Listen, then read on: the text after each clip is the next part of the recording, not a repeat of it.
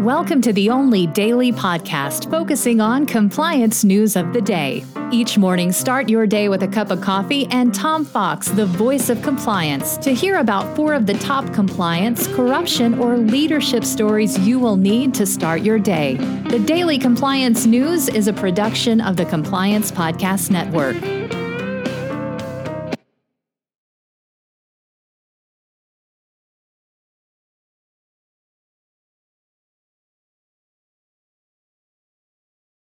The Daily Compliance News for September 21, 2021, the Gutting Corruption Enforcement Edition. And we begin with that story of how the Texas GOP gutted public corruption enforcement in the state of Texas.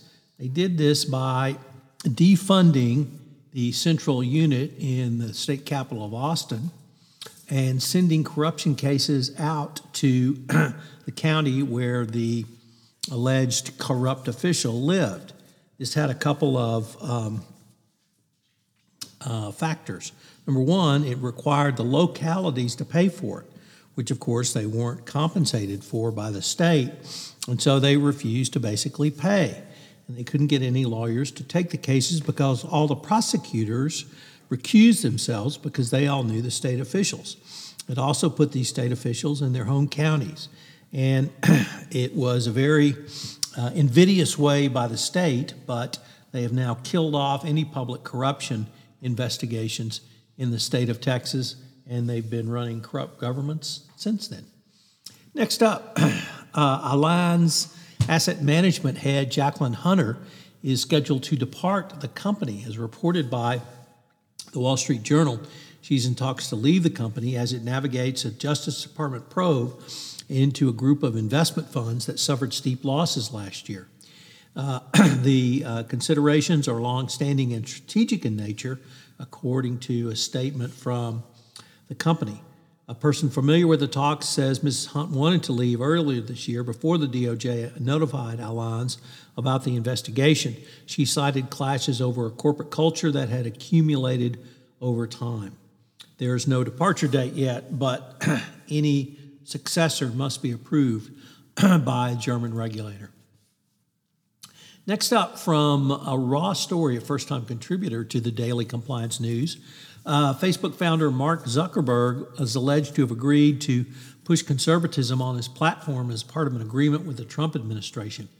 In a new book entitled The Contrarian Peter Thiel and Silicon Valley's Pursuit of Power, uh, the venture capitalist Thiel told a confidant that he and Zuckerberg met with the former president, Jared Kushner, and their spouses in the White House in 2019, where the Facebook founder promised not to fact check political speech if the administration agreed not to impose heavy handed regulations. Obviously, another blow for um, Facebook, as now it appears it was in league with the Trump administration uh, around the election. And finally, the World Bank has canceled its flagship Doing Business report after the recent investigation uh, showed that uh, undue influence was brought on the auditors of the World Bank. The former head of the World Bank, who's now the head of the IMF, says she did nothing wrong and nothing untoward and no conflicts of interest.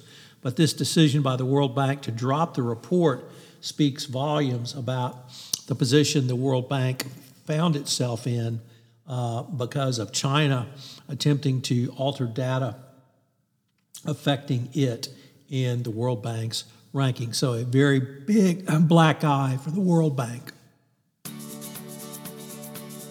The Daily Compliance News is a production of the Compliance Podcast Network and a proud member of C Suite Radio. Thanks so much for listening. I hope you'll join me again tomorrow.